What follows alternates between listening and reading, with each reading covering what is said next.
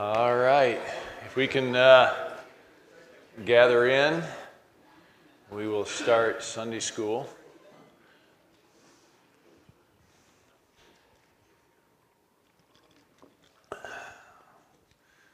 Well, welcome back.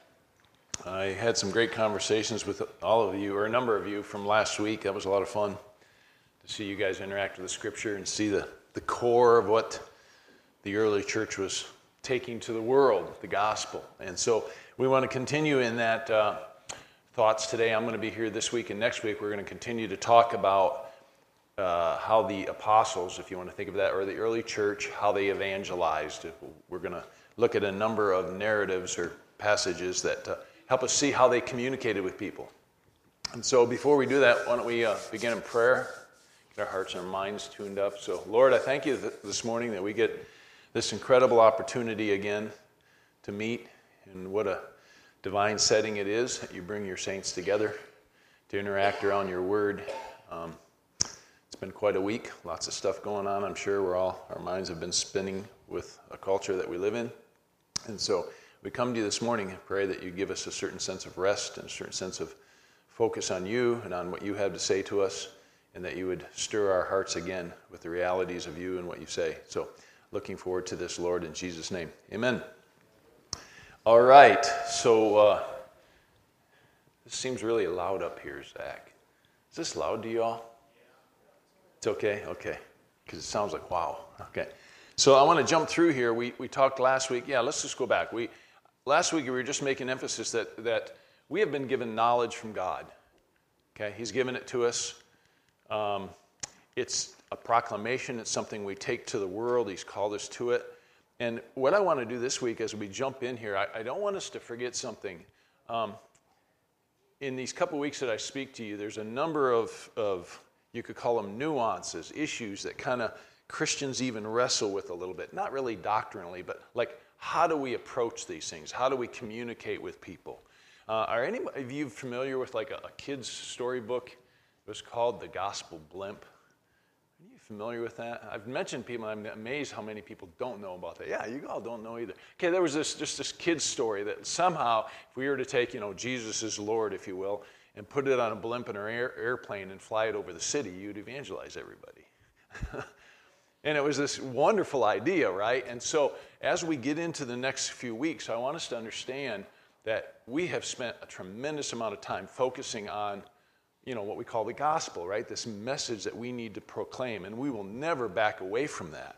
But at the same time, we live in this world where we deal with real people and real questions and real context and real issues. And we have to go into those issues, into those lives, into those all the different varieties of lives, even here, the diversity in the best sense of that, right? And take that message in the middle of that. And there's a lot to think about in that. And so we're going to kind of get into that this week. The other thing that we get into that I don't ever want us to forget, and it's the title this morning, is I kind of just touch on a couple things before we get to the passage, is that we live in a world that is supernatural. And it's easy to miss that in a materialistic culture that we all live in. And it's not just supernatural over here and material over here. God actually created one world. And in that one world, are real material things. At the same time, they're real supernatural things. Right? Scriptures, we have a real document that was written with real ink, if you will, real paper, if you will, on real, uh, by a real personality, and, let it's, and yet it's 100% supernatural because it's carried along by the Holy Spirit. Jesus was fully man, fully God. We're sitting here as fully material beings dealing with our health and dealing with practical things, and yet there's something more to us than just the physical. And that's the way God's portrayed the world. And we live in, again, in a society, a culture, a time in history that those two things are often tried to be divided. And we don't live in a divided world, we actually live in a unified world. And so when we talk about some of these things that we talk about, we're going to talk about some practical things where you're going to see this morning, you know, Paul reasoned with people. He tried to persuade people. And yet, there is this supernatural reality that when you get to the gospel, we keep emphasizing that that's what people need to hear, right? But there are nuances around that and getting to that. And so, what I want you to realize this morning, when we think of supernatural reality, a couple just quick thoughts, and you'll see them as we open the passages. We're on this journey, right? The scripture says, enter through the narrow gate, for the gate is wide, and the way, that's all I want you to emphasize this morning, the way is broad that leads to destruction, and there are many who enter through it. For the gate is narrow, and the way is constricted that leads to life, and there are few who find it. It's a path, it's a journey. It's always this journey. But I say, walk by the Spirit. You see that throughout the scripture. Walk, live. It's this journey that we're on. If we live by the Spirit, let us follow the Spirit as well. So there's this sense in which we're movement, right? There's this, this movement in our lives that's a real journey. Um, one of my favorite stories uh, is John Bunyan's um, Pilgrim's Progress. And I love this imagery. It's just this one of these art lithographs. Um, I think they call them a lithograph, but it's just, I just, I just love it because it's the evangelist meeting with Pilgrim, and he basically says, Do you see yonder wicket gate? And you realize this pilgrim and the whole story, those of you familiar with, it's a journey.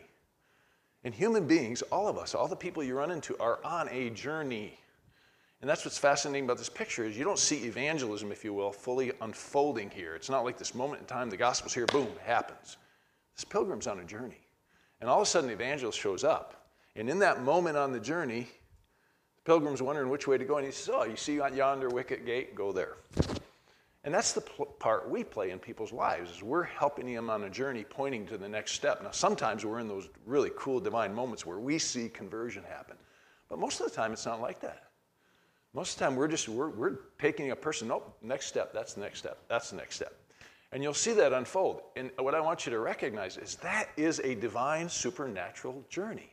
It's not just mundane. It's not just you know uh, uh, material. There's something going on. And the other side, uh, another thing that God tells us clearly, it's a real battle. We are in a war. I tell young guys all the time, you guys think video games are cool. I'm telling you, you get to enter into the real thing. Like you can actually battle with demonic forces. You can actually do it. You can actually be in a war because you actually are in a war. We do not wrestle with flesh and blood. You know, we're seeing all sorts of really dramatic stuff in our culture this week. You guys behind all that stuff is huge cosmic conflict. Right? It goes all the way back to the beginning. It's real. I see some of you nodding. It's a cosmic conflict. Let's not forget that. Okay? And it's a divine rescue. I mean, this is such a cool thing. We've been called to be part of the rescue plan. It's a rescue.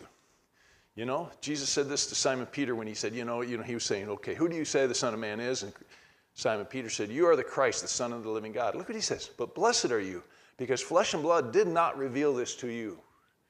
You didn't just come up with this out of some material thing.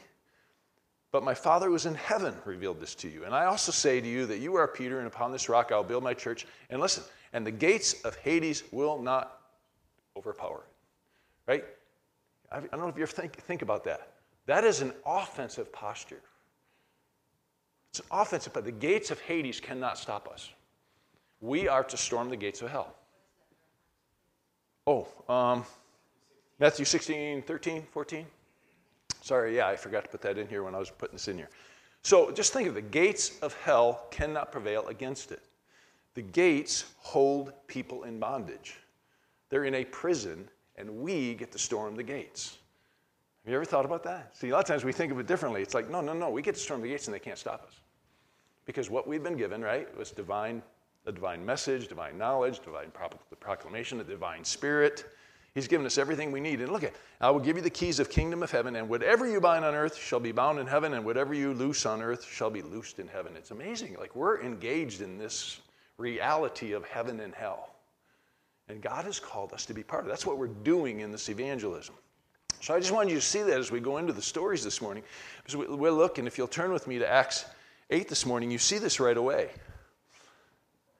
And so we're going to just do a similar, by the way, uh, the kind of the plan here a little bit is similar to what we did with um, when we talked about evangelism and Jesus. You know, we go to a passage and we make some observations, kind of try, try to draw some things from it. I'm just doing the same thing over the next couple, two weeks, this week and next week, with uh, a few of the passages in Acts and trying to look at some context and what was going on here. So turn with me to this. This is the uh, Ethiopian eunuch story. It's in Acts 8 25. And uh, why don't I read these 15 verses and then uh, let's draw some, conclu- uh, you know, I'll probably skip around a little bit to make it brief, but let's get to the heart of it. So uh, you move down here, there's a lot of persecution going on, they're being scattered. Uh, and it says, you know, of course, which is an interesting discussion, it's in the middle of persecution. I mean, they've been scattered. You say, what's going on, God? You know? And it's to spread the gospel. God uses persecution to spread the gospel. Crazy. You were preaching the gospel, and as they went, they were preaching the gospel to many villages. Verse 25. Now, 26. Now, catch this. But an angel of the Lord spoke to Philip, saying, Get up and go to south to the road that descends from Jerusalem to Gaza. It's a desert road. So he got up and he went. And there was an Ethiopian eunuch, a court official of Candace, queen of Ethiopians, who was in charge of all her treasure. And he had come to Jerusalem to worship. And he was returning and sitting in his chariot and was reading the prophet Isaiah. Then the Spirit said to Philip, Go up and join this chariot. Philip ran up and heard him reading Isaiah the prophet and said, Do you understand what you are reading? And the eunuch said, Well, how could I, how could I unless someone guides me? And he invited Philip to come up and sit with him. Now, the passage of scripture which he was reading was this He was led as a sheep to slaughter, and as a lamb before its shears, it's silent, so he does not open his mouth. In humiliation, his judgment was taken away. Who will relate uh, his, uh, yeah, who will relate his generation, for his life is removed from the earth. The eunuch answered Philip and said, Please tell me, of whom does this prophet say this, of himself or someone else? And Philip opened his mouth, and beginning from the scripture, he preached Jesus to him. Beginning in that scripture, then he preached Jesus to him. As they went along the road, they came to the water, and the eunuch said, Look, water, what prevents me from being baptized? Philip said, If you believe with all your heart, you may. And he answered and said, I believe that Jesus is the Christ is the Son of God. And he ordered the chariot to stop, and they both went down into the water, Philip as well as the eunuch, and he baptized him. When they came up out of the water, the Spirit of the Lord snatched Philip away, and the eunuch no longer saw him, but went on his way rejoicing. But Philip found himself at Azotus, and he passed through and kept preaching the gospel as he went in all these cities. Okay, so let's look at some observations of this. This is what I want you to catch. Look, let's just think this through, okay? This is really fun. You use your you know, sanctified imagination okay, to kind of say, okay, what's going on here? Let's, let's look at the nuances and the details. Okay, so first of all, it's a real spirit, supernatural reality, like I began this morning, to realize all of our lives are caught up in a journey, in a rescue, in a supernatural battle. The angel of the Lord guides Philip, and of course, the question does God guide you? Have you ever considered that the people you're crossing on a daily basis are actually the Spirit of God guiding you to cross their path? Or do you think it's just, oh, this is just coincidence and it's just material and it's just a mundane world and God's kind of out there somewhere and I just have to kind of manage this thing? See, I think God is infinite. In fact, I know God is infinite, which means every detail of my life is orchestrated by God, which means every person I come across is a divine moment. Do we see it that way? Do we have eyes to see what's going on around us, okay? So God is working at the same time all this is going on, right? God is working in this Ethiopian eunuch. I mean, you think of this eunuch's life, his whole life, God has put all these pieces in place in this guy's life. He's a court official, must have some kind of some sense of integrity, something about him that he could be a court official. He's entrusted with the queen. Of course, he's a eunuch, and they did that, right? But the, but the fact is, is he is entrusted with the queen's treasures says something about who he is. Just think again, let your mind wander. You, this, this is not just an everyday guy. This guy is a kind of a high profile guy, and he deals with money, and, and he must have some, some ability to think pretty well and have some sorts of integrity and under rule. And there's a lot about him, right? Entrusted with the treasury. He must be a smart man. He can read, which is interesting, right? In a culture that a lot of people couldn't read, he could read. So he was educated. And then interesting, right? He worshiped at Jerusalem. He's worshiping Yahweh. You know, is he Jewish?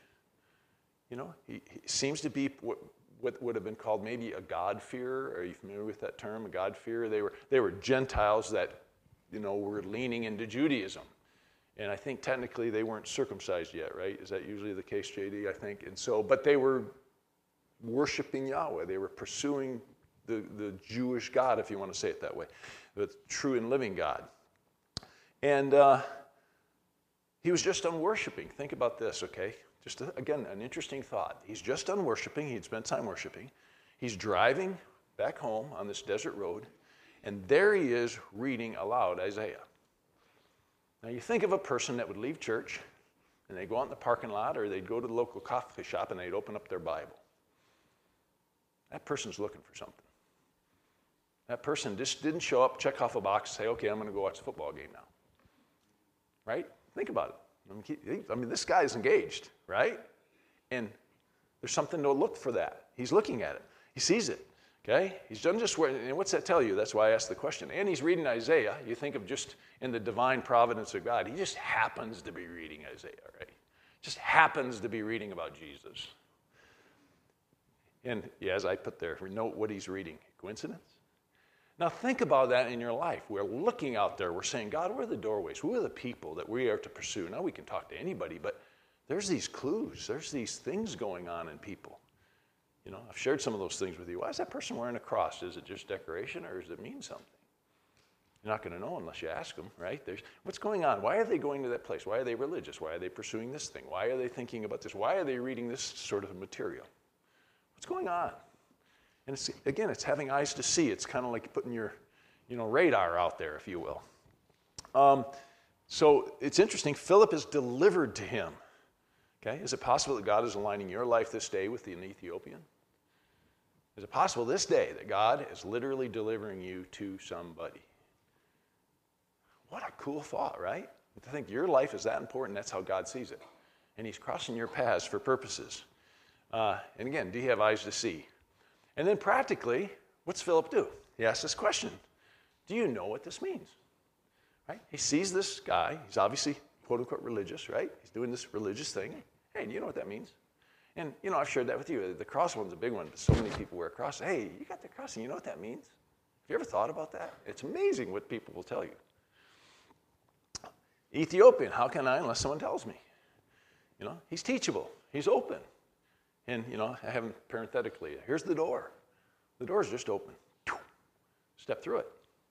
You know? And again, it, com- it comes, I just want you to catch this, a question comes from a question you ask somebody. So one of the key questions I ask people a lot of times, if it's kind of a cold connection with people, you ever think about spiritual stuff? I like to think about spiritual. You think about spiritual things. Man, does that open a door quick to people? You'll find out right away. You know, I do. Yeah, and all of a sudden it's a doorway, and you find out people are there. Um, of course, he immediately responds, and there is this incredible divine moment here, right? It clearly looks like repentance. It clearly looks like, like salvation to the point of obedience. Like, I'm ready to be baptized now. I believe this. I want this now, right? And just another little side note in this narrative that's kind of an interesting little side note is, is this question about follow up.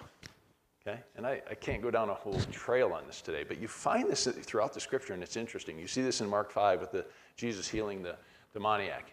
You know, the demoniac says, I'll follow you wherever you go. And Jesus says, No, just go back and tell your people what God's done for you. There's no follow up. There's no church to go to. There's no discipleship. And yet something happened there. Now, I'm not saying we shouldn't have, bring people into discipleship or we shouldn't follow people up. That's not the point. But there is something divine about salvation. It's okay to share the gospel with people and let God do what God's going to do. And not every single time in all of those settings are you going to be able to quote unquote do follow up, discipleship, bring a person to church. I mean, we're always pursuing that, right? But there's nothing wrong with going out there and divining, co- contacting somebody. You see it right in Philip, right? He's there, shares the gospel, boom, he's gone. He that began a good work will complete it. God will do that. And we shouldn't be shy to do that sort of thing. So it's just an interesting thing. Samaritan woman was the same way. You know, she just went back and told everybody what was happening. You know, it's just a great story. So, those are some interesting insights of that story that you see. And again, the big, the big thing I, I guess that we're trying to say here is that you, having eyes to see and, and recognizing this person is on a journey and where are they at on this journey? Lord, help me to see it. And would you line my life with them? And is there this moment, literally, sometimes a moment, that I can say something that will move that person another step on that journey? And seeing life that way and recognizing life that way, it really like, you know, it could be the, you know, the waitress at the, at the, at the, you know, at the dinner table. It's the, you know, it's the person you're, you're paying it in a counter. It's, it's, it's these people you work with. It's your students you interact with. It's like every single day you're having encounters with people. It's the gas stations you go to. It's the people you do business with. It's, those are all divine things. So, Let's go to another passage here, um, Acts 13. Um, and you see a lot of this too. This is interesting. So this is Acts 13, 14. Now, we can't read all of this because we don't have time, but I want to just highlight a few things because there's a number of these types of passages, stories in the book of Acts. And I just want to highlight a few aspects of this, okay? So let's look at Acts 13. And this is uh, the first missionary journey and drop down to like 13, 14 says Paul and his companions, chapter, uh, 13, yeah, 13, 13. Paul and his companions uh, put out to sea, Paphos, Perga, Pamphylia, but John left them, and then, but going on from Perga, they arrived at Pisidian Antioch. And the Sabbath day, it was the Sabbath day, and they went into the synagogue. That's the first thing I want you to, to see here. Uh, they went into the synagogue, and in time here, they're asked, you know, after the reading of the law and the prophets, synagogue officials sent to them, saying, Brethren, if you have a word of exhortation of the people, say it. And so Paul stands up. And so the context here is Paul is in the synagogue and he's speaking to Jewish people. That's, that's the big thing I want you to see. And throughout here, if you start going down through this text, he starts with men of Israel and, and you who fear God. Okay, so the first thing I want you to catch here um, is that Paul um, and his strategic thinking, okay? It's, it goes with the Great Commission, right? The, the, the Great Commission and even Jesus' work. There's this reality that the gospel first came to the Jewish people. The whole mission began with the Jewish people. You know, you can tie it all the way back to the Old Testament. And of course, some Jews were circumcised by the Spirit and received it, and many rejected it and became enemies of the cross. But the fact is, is that when Paul begins his missionary work, and you'll see this throughout here, is that he starts with the Jews. His, his custom, we'll see here in a moment, his custom is to start in the synagogue. He always goes to the synagogue and he starts with the Jews. And so there's a part of that that he's commanded to because of the Great Commission, right? The Great Commission began with the, with the Jews. But there's another p- part of it. I hope you can see that. I know, I guess I made it a little small on the, on the PowerPoint. Um, I'm just putting this term again. This is one of those little, little things you kind of think about. We kind of have a term for it. We call it pre evangelism, and we've brought that up in uh, when we were talking about Jesus, right? Um, he's going to people who already have pieces of the puzzle. That's all I'm saying. There's a sense in which these people are already primed to hear the next steps of the gospel because they understand so much already in place. And again, in our lives, we have people where the pieces are in place. And some of us who are older lived in a culture where a lot more pieces were in place. And some of you uh, young guys and gals are dealing with a culture where far fewer pieces are put in place, which has been an interesting transition for us older people to recognize, like, oh, you guys, they don't even have those pieces. We're so used to people having certain pieces. And then you deal with people, they're like, what is sin? Is it even real? You know? no, really. I mean, you're dealing with a culture that has all these questions. Like we took, we just, you know, my age group kind of took for granted. Even as non-Christians, there were lots of things that we knew. You know, sexuality things, right? You, we all remember. Like when we were in high school, I wasn't even a Christian. You just knew certain things were wrong. I mean, we just all knew that. Not anymore. and so but the fact is, is Paul's going to these people that already have, you know, part, part of it's the Great Commission, start with, you know, start with Jews, and it was part of the great theological mission. But there's something strategic, too, about that. And so it's just an interesting observation. And then as we go down through here, um, it's a, he's evangelizing in this Jewish context. Notice here then, so men of Israel, um, he talks about that. And then you drop down here in 26 through 28, and he talks about brethren, brethren, sons of Abraham. He keeps talking to them, your sons, uh, men of Israel, and those who fear God. So there's people there that, again, they're, they're Gentiles, but they have a, you know, they're leaning into Judaism, if you will. Um, verse 38, uh, you, you keep moving down through 38. Therefore, let it be known, you brethren. So it's very, right, contextual. He's speaking to the Jews. And I'm not reading all this for the sake of time this morning, but what does he do? He refers to the Old Testament continually. He's telling Old Testament stories. He's talking about prophecy. He's talking about what happened. And you see this throughout. You see this like a, a big one. A, a big, again, I was reading a bunch of these this week. You know, Stephen. Remember when Stephen was stoned? Um, but I mean, he's preaching Old Testament to these Jewish people. That's all I want you to really, the big thing I want you to get is that there's something here about going to the Jewish people, there's pieces already in place. And I've brought it up with you guys. Um, I found this a lot with um, like Roman Catholics that may not be regenerated, but man, they got a lot of pieces of the puzzle. And so there's something about that, that world and communicating in that world that, you know, there's a lot of hoops you don't have to go through. That's all, that's all I'm trying to get at here. And so Paul did a lot of this when he went to the, uh, to the Jews. Um, the other thing you'll see throughout here, let me try to get to some of this, see if I got this. Yeah, um, I want you to see, I'm going to look at a few passages here. Um, there was a lot of, re- even in the middle of that, look at here, in Iconium, they entered the synagogue of the Jews together. And notice what he says in 14 here and spoke in such a way that a large number of people believed. Spoke in such a way. And you'll see that throughout the book of Acts. He was reasoning, he was persuading, he was giving arguments. And so, again, we've spent a tremendous amount of time in this class emphasizing preach the gospel, preach the gospel. Never deviate from that. But there is a reality around that that you're looking for these doorways and you're communicating with people. And God uses these, well, it's often called secondary means, to reason with people. And you're looking for doorways and you're looking for discussions and you're looking for arguments and you're entering into those things. And Paul did that. Um, in fact, even in this case, in Acts chapter 14, 1 and 2, in Iconium they entered the synagogue of the Jews together and spoke in such a way that a large number of people believed, both Jews and Greeks. But look at, but the unbelieving Jews stirred up what? The minds of the Gentiles. They were obviously giving other types of arguments, right? And so it became this debate about ideas and reasoning and, and, and, that sort of thing. So God uses these kinds of means. Um, Acts 17, 1 4. Now, when they had traveled through Amphip- uh, uh, Amphipolis and uh, uh, Poly, uh, how do you pronounce it? Poly, uh, Apollon. Uh, that's good. They came to Thessalonica. I can say that. Okay, eh, eh, Acts 17. Look at this. Where there was a synagogue of the Jews. And according to Paul's custom, that's what, again, I want you to see. His custom was whenever he went someplace, first place he went was the synagogues. He went to the synagogues. And actually, at the end of 13, it's interesting because there was such an upheaval in Antioch, City, uh, uh, uh, Antioch uh, Sidian that he, um, uh, he, he said, Okay, we're done. We're done with you Jews. We're going to the Gentiles. We're going to shake our dust off our feet. But then a few verses later, in 14, first thing he did went back to the synagogues. So, in one sense, he did shake his dust off his feet, but in another sense, strategically, he always started in synagogues. So, where there was a synagogue, and according to Paul's custom, he visited them for three Sabbaths. And look what he says reasoned with them from the scriptures. There's something about knowing the scriptures.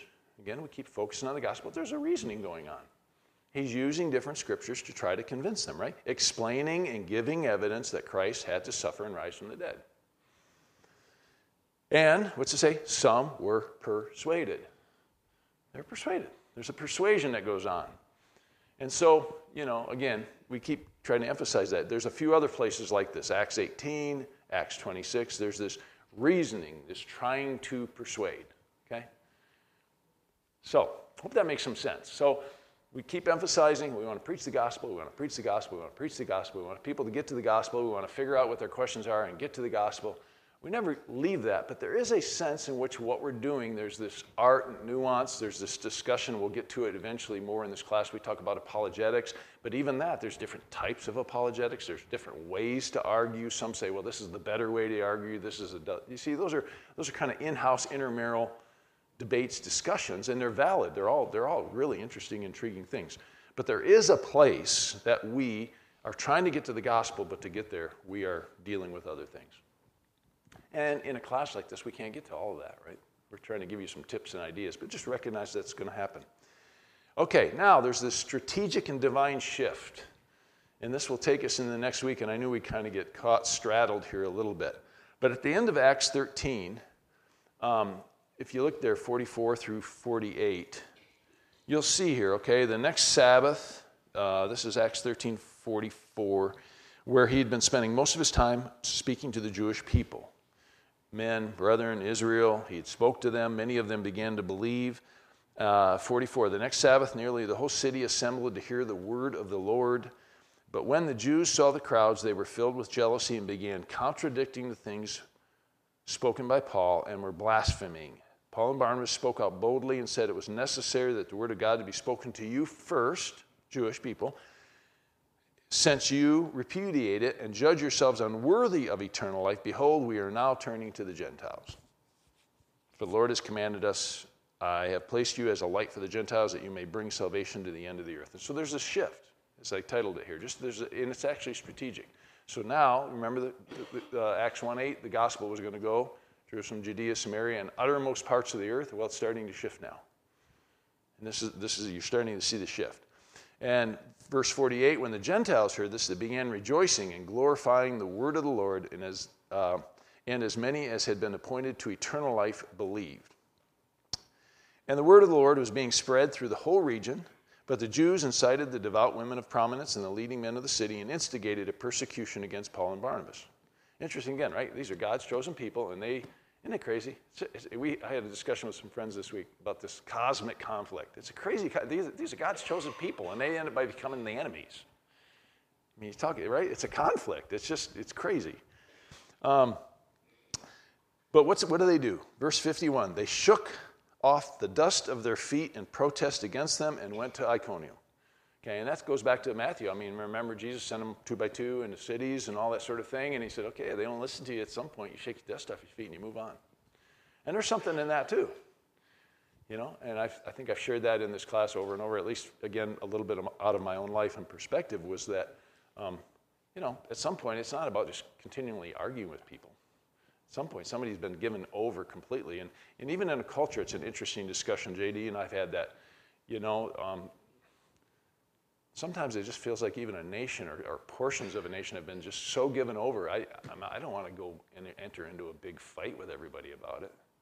You know, right? I mean, you get there and you think, okay, I, would love to go back to the university and do things, but if you're going to sit there and everybody's going to scream and yell, I mean, is it really, you know, what's the place for that? I, I don't know. I'm not, that's a different discussion, right? But but we want to get to people that God is preparing and talk to people who want to be talked to, right? I mean, that's, that's the point. And so at some point, you do kind of shake your dust. And I don't know how to do all that entirely. You know, we keep praying, we keep longing for stuff, but sometimes you can't talk to people. And it's not, you know, you did what you could. And uh, 52 disciples were continued. Disciples means those that were converted were continually filled with joy and with the Holy Spirit. And so again, I've already brought this up, but then you turn around and you get to 14, and I already said this. But you get to 14, and what's Paul do? Even as much as he shook his dust off his feet, he goes out to the next city, and the first place he goes, synagogue. so there's something about that. Okay. Um, shuck the dust off their feet. Now, let's go on here then. Um, I didn't know if, where we would get this morning. We only have 10 minutes left, so I don't want to kind of get caught totally straddled, but let's look at this. Um, there's a shift going on now. They're going to Gentiles. And what we're going to do the rest of today, we only have 10 minutes left. And then next week is we're going to talk more about how they dealt with the Gentiles, which is different than the Jews. Okay? Again, that's, and I didn't spend a lot of time on it because I think you can pick that up, but like in Acts 13, dealing with the Jews was different, right? They had a lot of pieces. You could talk prophecies, you could show the Old Testament, you could show how Jesus was the Messiah. But when you go to the Gentiles, it's a new discussion because they don't have the same pieces. And that's true of everybody we communicate with. Certain people have certain pieces that you have to recognize. So let's look at this Acts 14 briefly, and then probably next week I'll have to segue and come back to it. But they go down here to um, uh, Iconium. They entered the synagogue of the Jews together and spoke in such a manner that a large number of people believed. Isn't that awesome? Jews and Greeks. But once again, look at verse 2. But the Jews who disbelieved stirred up the minds of the Gentiles and embittered them against the brethren. You find this a lot if you really pay attention. It's just crazy. It's like, but you're God's people. What's up with that? So, which will be a divine turning, right? There'll be a turning, like God's going to go back and re- change those people's minds, many of them, right? In, in whatever period of history is, and He's going to bring the Israelites back in. It's just, it's a wonderful story. So, uh, let's drop down here. So, verse 4 the people of the city were divided, some sided with Jews, some with apostles. And when an attempt was made by both the Gentiles and the Jews with their rulers to mistreat and to stone them, they became aware of it and fled to the cities of uh, Lycaonia, Lystra, and Derbe. So they fled. So again, here's a, you know, you could say a nuance. Do, do we stay in there for the battle? Is it the noble thing to do? Well, sometimes, but sometimes it's like, get out of here, man. Shake the dust off and get, like get out before they kill you. It's not wrong. There's a place to do that, right? And that's what they did. They said, let's get out of here. And so what's interesting now is they go to this area, uh, Lycaonia, Lystra, and Derbe. And these cities are interesting because now we're going into a true, you could say, pagan Gentile world. Okay? And so, uh, it, but what they did, verse 7, they continued to preach the gospel. Okay? Wherever they went, they continued. So look down here quickly. Um, uh, this at Lystra, a man was sitting who had no strength in his feet. lame from his mother's womb, who had never walked. This man was listening to Paul as he spoke. And when he had fixed his gaze on him, meaning Paul, right, and seen that he had faith to be made well, I wonder what that looked like. I'm not sure how he knew that, but said with a loud voice, Stand upright on your feet. And he leaped up and began to walk. When the crowd saw what Paul had done, they raised their voice, saying in the Lycaonian language, The gods have become like men and have come down to us. And they began calling Barnabas Zeus and Paul Hermes because he was the chief speaker. Okay, so they think that Paul and Barnabas are these pagan gods that they've worshiped. That's what, that's what they think they are. And the priest of Zeus, whose temple was just outside of the city, brought oxen and garlands to the gates and wanted to offer sacrifice with the crowds. So they think that Paul and Barnabas are these deities. But when the apostles, uh, Barnabas and Paul, heard of it, they tore their robes and rushed out into the crowd, crying out and saying, Men, why are you doing these things? We also are the men of the same nature as you and preach the gospel to you that you should turn from these vain things to a living God.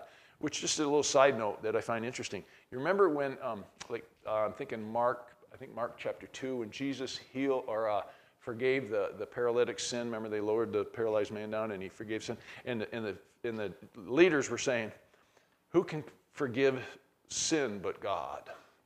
This is blasphemy. This man is calling himself God.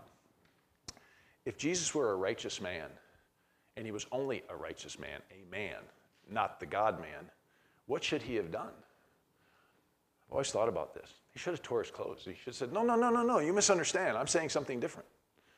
But when they made that claim about Jesus being able to forgive sin and only God can forgive sin, Jesus knew exactly what they were saying, and it was like, Yep, you got it right. Isn't that interesting? Because look at the response here of godly righteous men. No, no, no, no, no, no, you misunderstand. I'm not God, right? And they tear their clothes and, they, and what do they do with it though? Look at it. They tear their clothes, same nature as you, and preach the gospel to you that you should turn from these vain things to a living God. They take this whole incident and they turn it right into the gospel, right back to God, man, Christ. Turn from your sin, trust Christ, right? Look at it. Who made the heaven and the earth and sea and all that's in them. In the generations gone by, he permitted all the nations to go their own ways, and yet he did not leave himself without witness in that he did good and gave you rains from heaven and fruitful seasons, satisfying your hearts with good and gladness. Even saying these things with difficulty, they restrained the crowds from offering sacrifice to them. And there's more going on there. Let's, I've got five minutes left. Let me just make some quick observations of this. And again, I'll probably come back and do a little bit of this with you next week. Here's one thing you have to understand Paul understands their worldview. I'm using the word worldview. They have a way of looking at life that Paul actually understands. Okay? And so Zeus Hermes. Uh, they had, I don't know if you can see that, I'm sorry it's so small up there, but bottom line was this. In their tradition, they had an idea that Zeus and Hermes had visited them one time and they blew it. They didn't recognize Zeus and Hermes when they showed up. And they missed out on it because of it. It was a story in their culture. And so now it's like, oh, we're not going to miss out this time. and that's why that priest came running, see? And uh, so they, they understood their worldview. Um, they were polytheistic. They believed in different deities and different gods. Uh, they were a pagan people. Again, this is not Jewish people. Um, nature is influenced by the gods. They saw the nature you can see here. Uh, they had an idea that nature was influenced by the gods. I, I, think of a missionary story where they tried to give some um, agricultural skill to a, um, to, to a, a, tribal people in uh, South Africa, if I remember it correctly.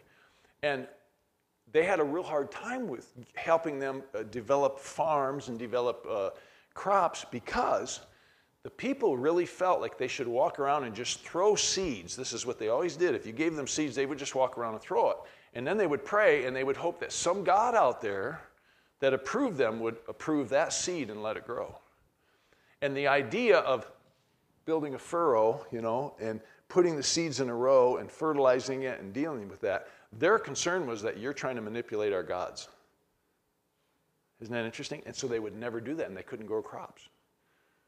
And it wasn't until they understand the true and living God that they thought, oh, we participate with God. We're not manipulating God, and He can still bless us. Isn't that interesting? So that's going, that sort of stuff's going on here. Paul understands their thinking as polytheistic people in his nature. So when he goes in here, you see that men, why are you doing these things? We are also men of the same nature as you. There's nothing deity about us. And we're preaching to you a gospel that you should turn from what? These vain things. What vain things? These polytheistic, vain ideas, these, the ideas that you have that aren't true. So they're standing against it. You should turn from these things to who? The living God, the real God, not all of these polytheistic ideas. And then what he says, who made the heaven and the earth and the sea and all that's in them? Or you should reckon to you uh, Romans 1, right? Like, like God has put fingerprints of himself all over the world. We've said that in here before. People know. And he said, no, no, no, no, no. He, he gave a witness. Look at He did not leave himself without a witness in that he did good and gave you rains from heaven and fruitful seasons. You know those crops that you've seen grow? You know those rainful seasons and that fruit? That was God. He's appealing to what we call, what we think of as Romans 1, these natural things, right? So this is understanding their worldview, and he's using their worldview and stepping into that and bringing the gospel there. So there's a contextualization. Again, a provincial city. These are kind of a, you know what I mean by provincial? Like it's not cosmopolitan. This is, you know, you could almost say rural. It's a small city. it doesn't have a lot of the, you know, it, it, yeah. I think you guys get it. Kind of a pagan small city. He says, men we are men of the same nature as you. He starts using that, turn from these vain things. So think, we've been talking about the gospel, right? God, man, and when we talked about man, we emphasized the dignity of man, the incredible reality of what man is created in God's image. At the same time, right, we're really messed up because of our sin. That's what he's doing. You see how he takes that truth of the gospel and he kind of inserts it in a context, context that they live. And, and again, you know, we've got to be careful with all that. We'll talk about that more, but that is what, what's going on here. He's taking their ideas and coming in and going, oh, here's the gospel. Okay? By the way, that's, that's another interesting conversation. Um, it happened a lot in, when you think of the church history, okay? We had the Protestant Reformation. Prior to that, we think of, you know, uh, uh, Catholicism, you think of Roman Catholicism. I mean, the church wasn't split and divided the same way. You had all sorts of different missionaries going out into the world, Christian missionaries. And this is where a lot of the discussion came, believe it or not. They would try to contextualize to a point that you'd step over a line. They would uh, excuse me, contextualize um, like pagan ideas and pagan gods. You've heard these discussions like where did Christmas come from and where did these symbols come from? And I'm sure many of you have heard those discussions. Didn't that come from some pagan sun god or this thing or that thing? Well, they did do a lot of that. They'd go in and they'd, they'd find these people, these were Christian missionaries, and they would see these people, you know, lifting up some kind of saint or something. They wouldn't have called it a saint, but some kind of hero in their culture. And they go, oh, we can take that and use that and they would use that. And so there was, in, in, a certain way, a right movement in missions, and this is where you get in discussions theologically and in Christian uh, seminary and education. When you get into this whole discussion of missions, because it's like, okay, you know, where are the lines and where are we going to, you know, how far are we going to go and how far aren't we going to go? And that's why I said over the next couple weeks we're going to touch on some of these things. And I know that sometimes we get nervous, like, okay, are we stepping out of the truth, especially in a culture where all that's in question? And we really do have to be careful. There's absolutely no question. But yet, if we're going to cross into a different culture, we have to at some point understand what they're thinking. We have to understand what they're thinking, and we're going to see that next week. Paul did that in Athens supremely. I mean, he used their ideas and turned them on their head, but they were their ideas. And so, um, you know, turn from these vain things who made the heavens and the earth. Uh, he permitted things, but did not leave himself without a witness, Romans 1. He did good and gave rains, fruitful seasons, satisfying with good food and gladness. Okay. Enough for now. We'll probably dovetail back to that next week. But I just want you to recognize here there's an understanding. The key thing here is Paul understands what they're thinking. And then he contextualizes the gospel into their thinking, uses what they're thinking as a springboard to go to the truth. And then he takes them to the real gospel, the real God, the real scripture. See that? But he does start where they're at. And we'll see more of that next week. They do a lot of this in, in the book of Acts. So, all right, we're done. 1016. Bless you. I can't wait for worship. And uh, I'm sure there'll be much more conversation about this. So read these texts. Go home and read them and think about them. Let your mind stir around them. Okay, God bless you. See you in a bit.